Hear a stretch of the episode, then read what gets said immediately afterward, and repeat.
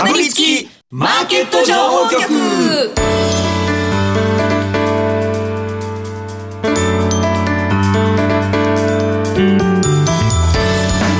金曜夕方はラジオにかぶりつき皆さん1週間お疲れ様でした。進行役の八木ひとみです。さあ今週もこのお二人とお話進めてまいります。ビーコミさんこと坂本慎太郎さんそしてスパローズ大和和孝さんです。よろしくお願いします。強いですね強いね。日経平均。強いですね。今日はあのマーケットプレイスで天野さんと一緒だったんですけど大体下で待ち合わせして一緒に上がってくるんですけど。天野さんホクホクだったでしょ。天野さん買ってるんですか？ってはい調子はどうですか？って聞いたらすげえ男の顔して買ってるよって。か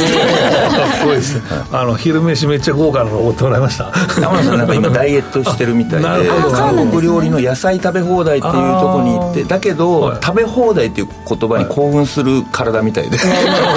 おっしゃーみたいな。いやそう食うぞとか言ってたから、もうか行動はダイエットと逆行してるみたいな。あの裏のビルに超高級ステーキがございますので今度ご紹介いたします。紹介するだけなんですか？来来月まで相場が持ってたら山本さんなるほどがそなるほど。こを予約しましたって言って。ヒレ肉を食いに行くといいと思います。うん今日かなりだったと思います。ねなんか。天野さんだって私火曜日ご一緒させていただいてるんですけど、今週の火曜日時点でそこそこテンション高かったですもん、そこから多分上昇多分1000円近く上昇してると思うので。進行も若干上がったからね、はい。でその中でも特に上がったやつ持ってたみたいで。そうなんですね。そう番組のテンションもすごい高くて。まあみんな僕もプラスにやっぱちゃんとなってるんで、ええ。なんかすごいテンションの放送になりましたね。ああじゃあこの回もね、テンション高く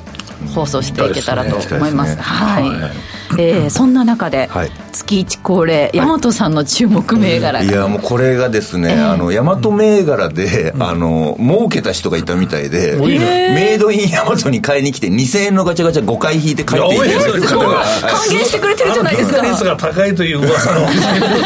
価率低くてちゃんと利益率が超高いというみ噂の。満足度が高いでおなじみの大和ガチャガチャがあるんですけど。いや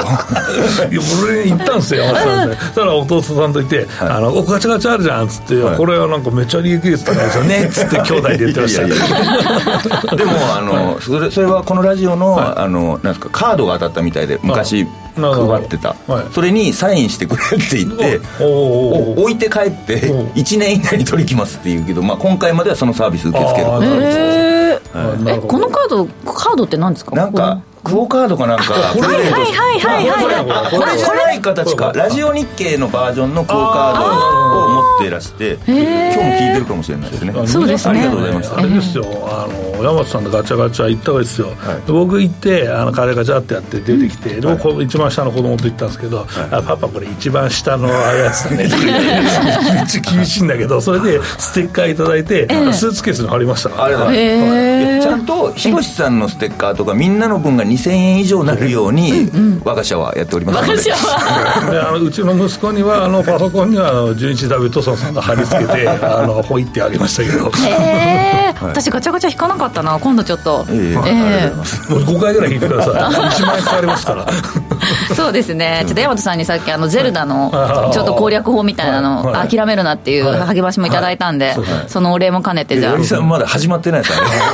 あ もう超難しいな。山本さんの店行ゼルダの攻略法も教えてくれましたね。わかりました。スイッチ持っていきます。まだ人に会えてないでしょそうですね。ずっとあの鳥に飛ばされてます。ポーンって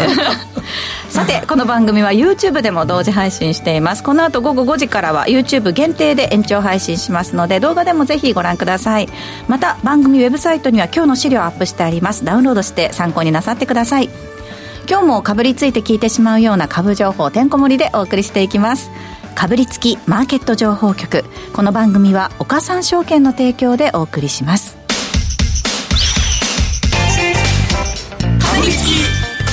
マーケット情報局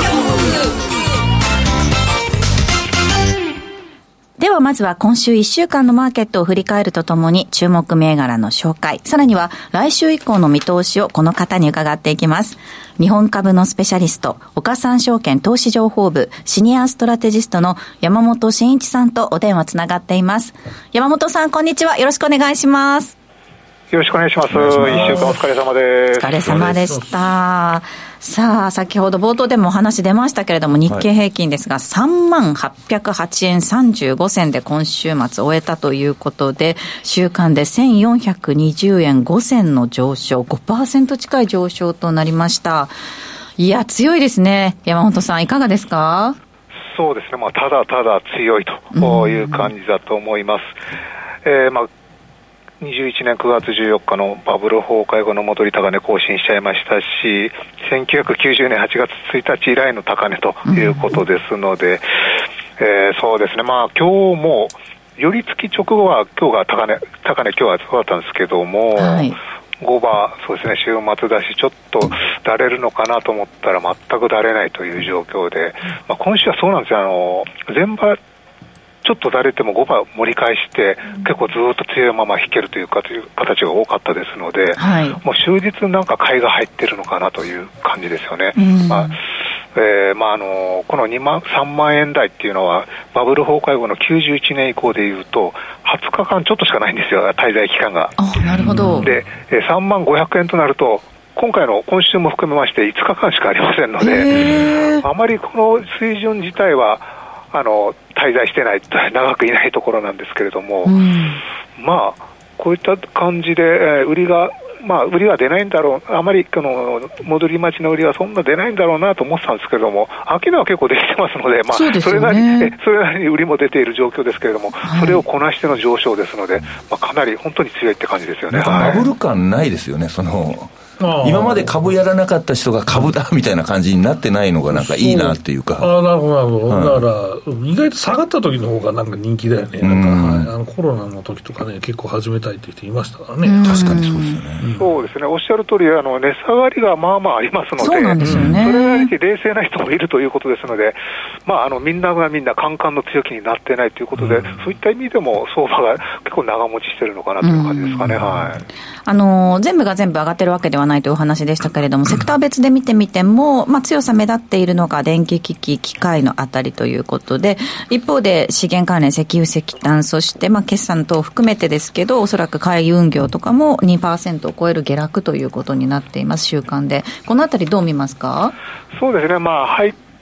電気につきましては、アメリカの方そうですね、ダウはちょっと弱かったんですけれども、ナスダックはなんだかんだでずっと強かったですし、えー、えー、ソックス指数も昨日あたりはかなり、えー、上昇したということで、そうですね、あの足元の業績見ると、半導体ってまだまだちょっと、えー、決算こう、えー、結構買われたのはちょっと意外だったんですけれども、やっぱり半導体関連が日本も強いということで、やはりあの前半の、今年前半の底入れ期待ということで、まああのそうですね、えー、年後半、まあ、V 字回復になるのか、えー、L 字回復になるのか、U 字回復になるのか、その辺はちょっとまだ分かんないんですけれども、はい、やはり、えー、成長期待の高いセクターということで、買いが結構、そうですね、あのいろんなニュースも出ておりますので、うん、えー、買いが集まっているといった状況ですかね。はい、個別でも見ていきたいんですが、東証プライム市場の騰落率ベスト30の中から上昇の部分に、えー、フューチャーしていきたいと思います。どういったところピックアップしていきましょうか？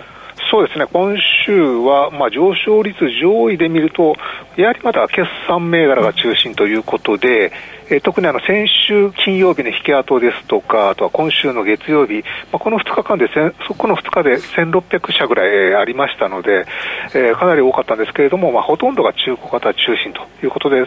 そのあたりの決算銘柄が今週ずっと強かったという感じですかね。で、個別で言いますと、2767のつぶらやフィールズホールディングスと。まあ、こちら一つ目ですね。はい。はい。2767つぶらやフィールズホールディングスですが、えー、今週2502円で終えています。上昇率3位に顔を出していまして、週間で43%を超える上昇となっています。強いですね、これも。そうですね、こちらは、えー、月曜日、えー、決算発表ありまして、えーまあ、終わった期、えー、2桁増収、217%営業増益ということで、かなり良、えー、かったんですけれども、えーまあ、今週、今期ですね、今期の見通しも、まあ、増収増益ということで、まあ、順調でしたけれども、まあ、翌日、あのストップ高まで買われたんですけれども、そこまでいい決算ではなかったということなんですが、はい、やはりあの今回あの、上場基準の適用に向けた計画書、あのやはりプライム市場の上場基準をちょっとまだあの、えー、クリアしてなかったということで、えー、計画書を提出していた会社なんですけれども、うん、まあ、今回、その提出あのえー、プライムの流通時価総額、こちらがちょっと足らなかったんですけども、これを大幅にクリアしたということで、まあ、去年5倍になった株ですし、あの東証プライムで上昇率1位だった株ですので、まあ、当然なんですけれども、はい。えーまあ、楽々クリアで、まあ今年に入ってからもすでに8割以上上がってるという銘柄で、ね えー、そうですね、なんか3月に分割したはずなのに、えー、まだなんか似たような株価になってくるという状況なんですけれども、はい、やはりあのパチスロ、うんうん。まあえーまあ、去年の11月にスマートスロというのが、スマスロ、あのコインを使わないスロットが解禁されたんですけれども、まあ、それが非常に人気ということで、まあ、業績期待が高まっているといった状況かと思いますね。はい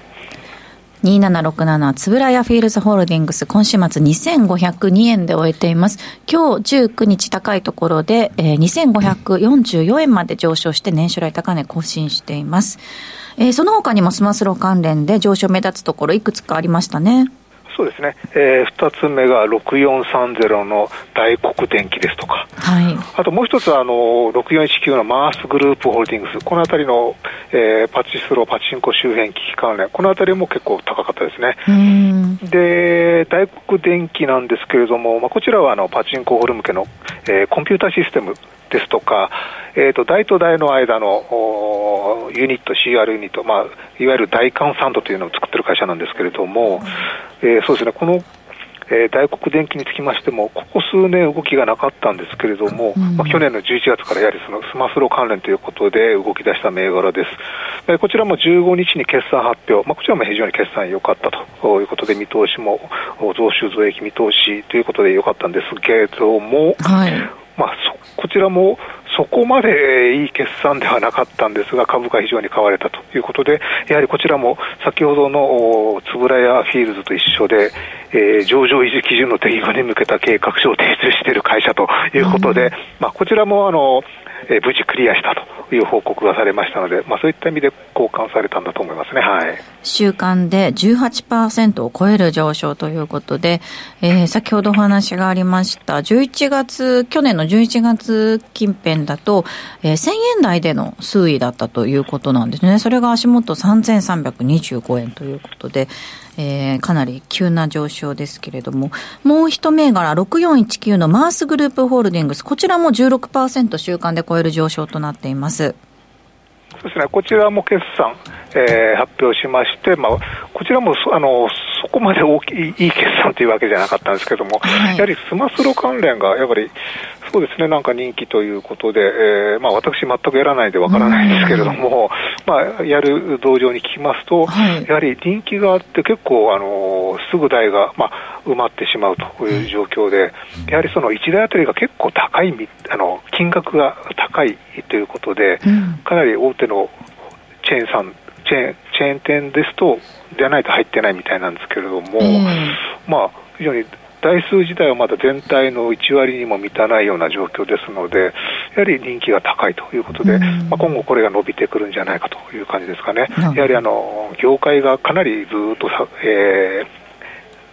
社用産業といいますかね、パチンコ業界というのはちょっと伸び悩んでいましたので、やっぱこういったスロットで、ちょっとあの客層を広げる、まあ、そういったあ期待といいますかね、まあ、産業構造の変化といいますか、そういったものが期待されてるんじゃないかと思いますね、はい、セガサミーとかも、なんか、北斗の拳とかで、今、ちょっと話題になりそうな感じが。おっしゃる通り、北斗の拳ですとか、はい、なんでしょう、無双なんとか、私、ごめんなさい、名前がよくわからないんですけれども、すごいスロットが流行ってた頃の人たちが、またやりたくなるようなのが始まって、僕のフォロワー、芸人が多いんで、北斗の拳のツイートをよく見るんですよ、多分これがそろそろ、なんか数字に出るんじゃないかなとは思思ったんですけど、そうですよね。ね、北斗の拳の人気はものすごかったですよね。それ今もちょっとやっぱやりたくなった人が戻ってきてる感じがあるんでもしかしたらいいなと思います。うん6419のマースグループホールディングス、今週末3420円で終えています。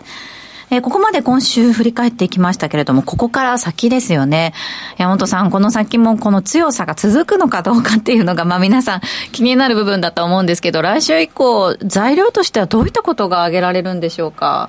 そうですね、まずあの債務上限、アメリカの債務上限問題ということで、えー、あの今週、アメリカ上がりましたけれども、うん、21日までに合意が可能とバイデン大統領言いましたけども、ちょっとまだ広島にいるみたいで大丈夫なんでしょうかということなんですけれども、はい、まあ、これを織り込んで上がってますので、まあ、これはちょっとまだやっぱり難航しているとかなりますと、うんちょっと話が変わってくるということで、あのちょっとぐらいの下げだったらいいんですけれども、やはりあのある程度、米国市場が落ち着いているというのことがあの外人買いの前提にはなっていると思いますので、外国人投資家そうです。海外投資家ですね、はい、はい、そうですね、特にあの3月の時でもあの銀行不安ですごい下げになりましたけれども、うん、まあ、そこまでの下げはちょっと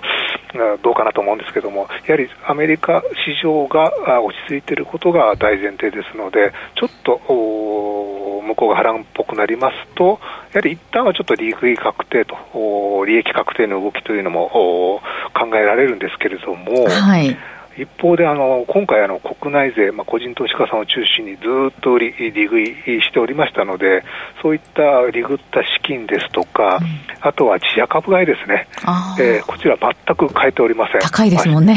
えー、相場上がってますし、はい、外人が買っちゃいますので、自社株買いを全く変えていない状況ということで、えー、4月、まあ、4月そもそもそんなに自社株買い増えないんですけども、4月、5月と全然変えてませんので、うん、そういった買いがえー、下値を支えてくれるということで、まあ、今回あの、東証のし、えー、要請もありまして、結構自社株買い、えー、たくさん発表されましたので、はい、まあ、そういったあ国内税が下値を支えてくれるという状況ですので、うん、そうですね、まあ、この3万円の水準がかなり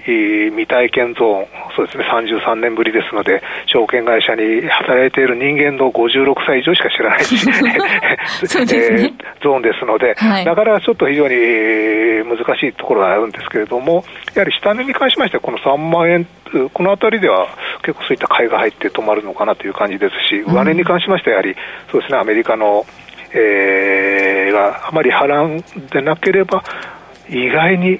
結構もうちょっと上があるんじゃないかということで、まあ、近いところで節目の3万1000円、まあ、はい、なんか時間外で970円くらいまで上がってますけども、ワンタッチはしそうな勢いですね。そうですね、えー、まあ、そんなとこ3万1000円とか3万1500円とか、そういった節目がやはり、えー、意識される。意識されるって感じですかね。はい。えー、では個別に関してどういったジャンルに注目されていますか？そうですね、先ほどちょっと半導体の話しましたけれども、まあ、こういったところもいいと思うんですが、やはり、あのーインバウンド関連、うん、やはり今後、目に見えて回復してくるのは、やはりインバウンドとか経済再開関連だと思うんですよ。はい、で今回あの、決算発表シーズン、あまりこのインバウンド関連、ちょっと利食いが多かったというのと、まあ、決算自体、えー、そうですね、良かったんですけれども、そんなにすごい絶好調というわけではなかったので、うん、まあ、株価の方も、まあ、一旦ちょっと落ち着いた感じだったんですが、やはりその、おととい、あの、訪日客発表されまして、えーまあ、195万人ということで、まあ、ちょっともうすぐ200万が見えてくるという状況なんですけれども、はい、コロナ前というのは、一番多い時で290何万人、少ない時で200万前半だったんですけれども、うん、まあ、今回あの、中国の方が思ったほど増えなかったということで、えーまあ、195万、200万ぐらいなんですけれども、まあ、中国人が中国の方が増えない中で、この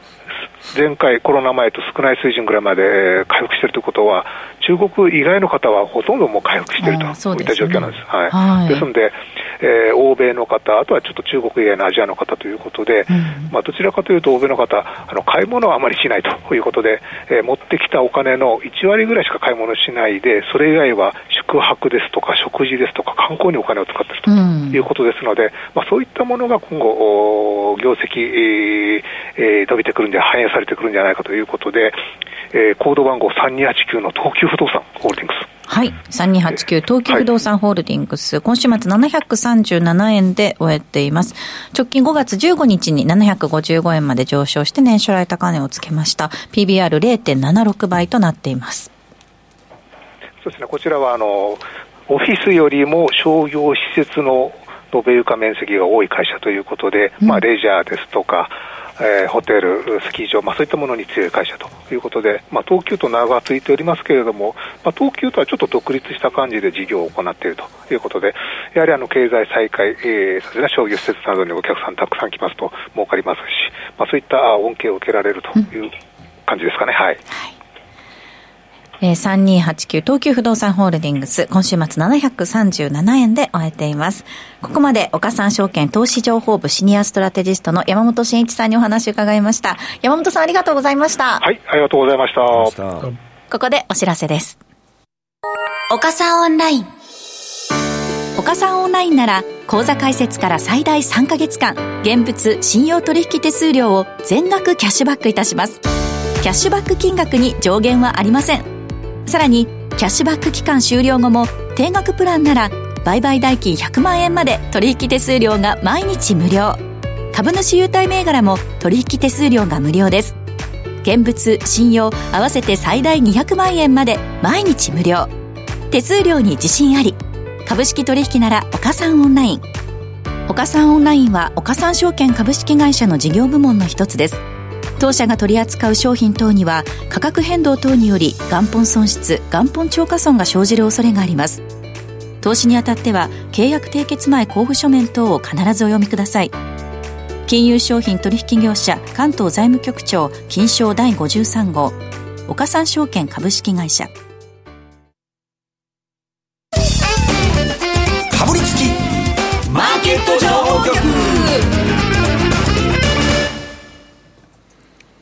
ここからはこちらのコーナーです。山本さんお願いします。どん底から這い上がった。大和今月の入魂銘柄。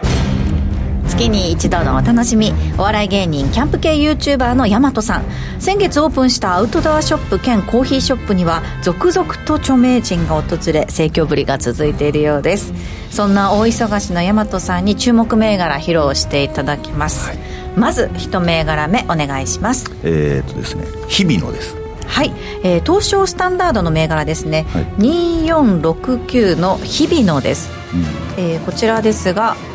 終値1467円ということで映像や音響設備提供サービスが主力ということです。これどういったところからピックアップされたんでしょうか？さっき天野さんにランチ連れて行ってもらった時に あの歌手の西川さんいるじゃないですか、はい、がもうイベントがギチギチに詰まってるらしくて、コンサートとか。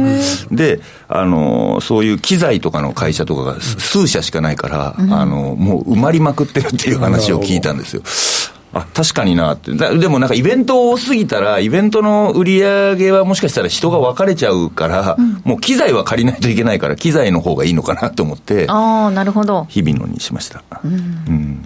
えっ、ー、と、先週発表された決算では、えー、現役となったものの市場予想を上回る着地だったということで、今期3月期は前の期に比べて21%プラスの17億円の見通しという通常利益がですね、えー、経常利益が、えー、17億円の見通しということになっています。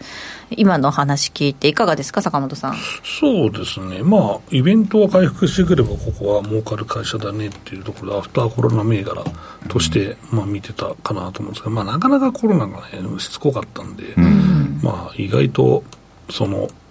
まあ、なんだろう、株価って、今上がった時期もあったんですが、低迷期が多くて、うん、意外とこの1年ぐらいほとんど動いてなかったんじゃないのみたいな、うん、まあ、チャートですけどね。そうですね、うん、横ばい続いてましたけれども。ただまあ、アフターコロナのトン、まあ、コロナのトンネルを出てきたら、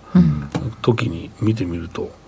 いや、意外と、まあ、業績いいなと。まあ、これがですね、1、3月の業績がすごくいいので、うん。まあ、今年もいけるんじゃない？みたいな、今年はかな。だってもう普通にね、その、1年分の今期の予想も、まあちょっとこのイベントのその山谷はあると思うんですけど、はい、まあほぼ1年分弱ぐらい、まあ半分以上稼いじゃってるわけだから、はい、まあこの勢いがそのまま続くんであればね、いいかなと思うし、あとまあ山本さん言った通り、えっ、ー、とまあ機材がないってなったら値上げもできるしね。そうです、うん。だからなんか今年来年ぐらいまでは、その西川さんが言うには、まあ、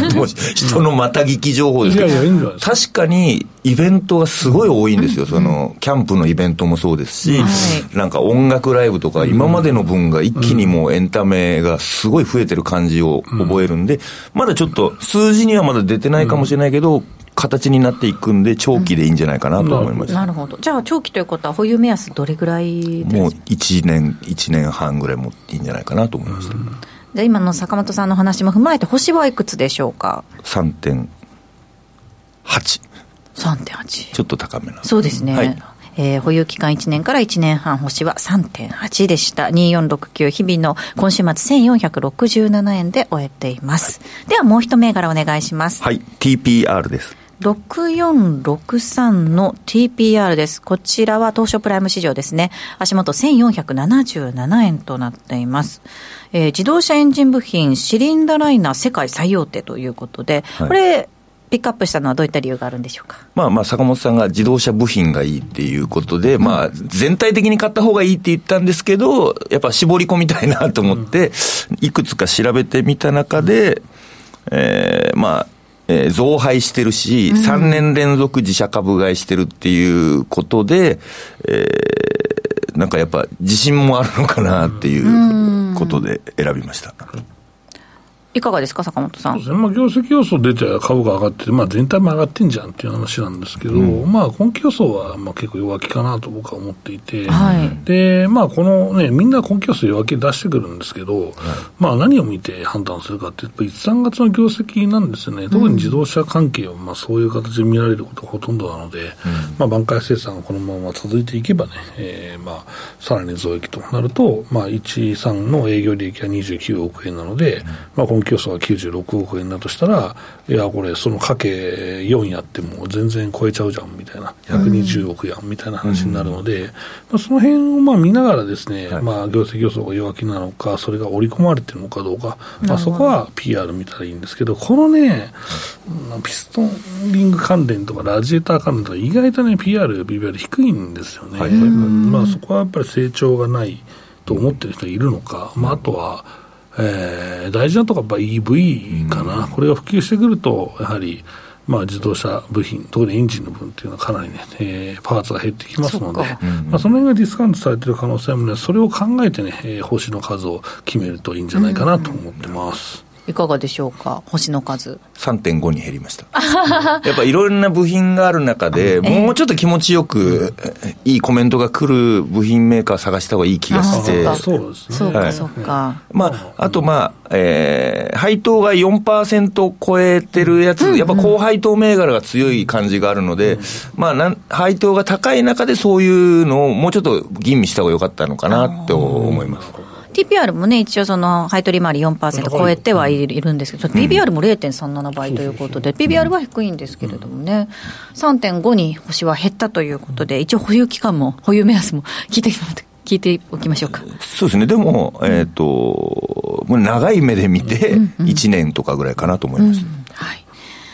えー、6463TPR ですが、今週末1477円で終えています。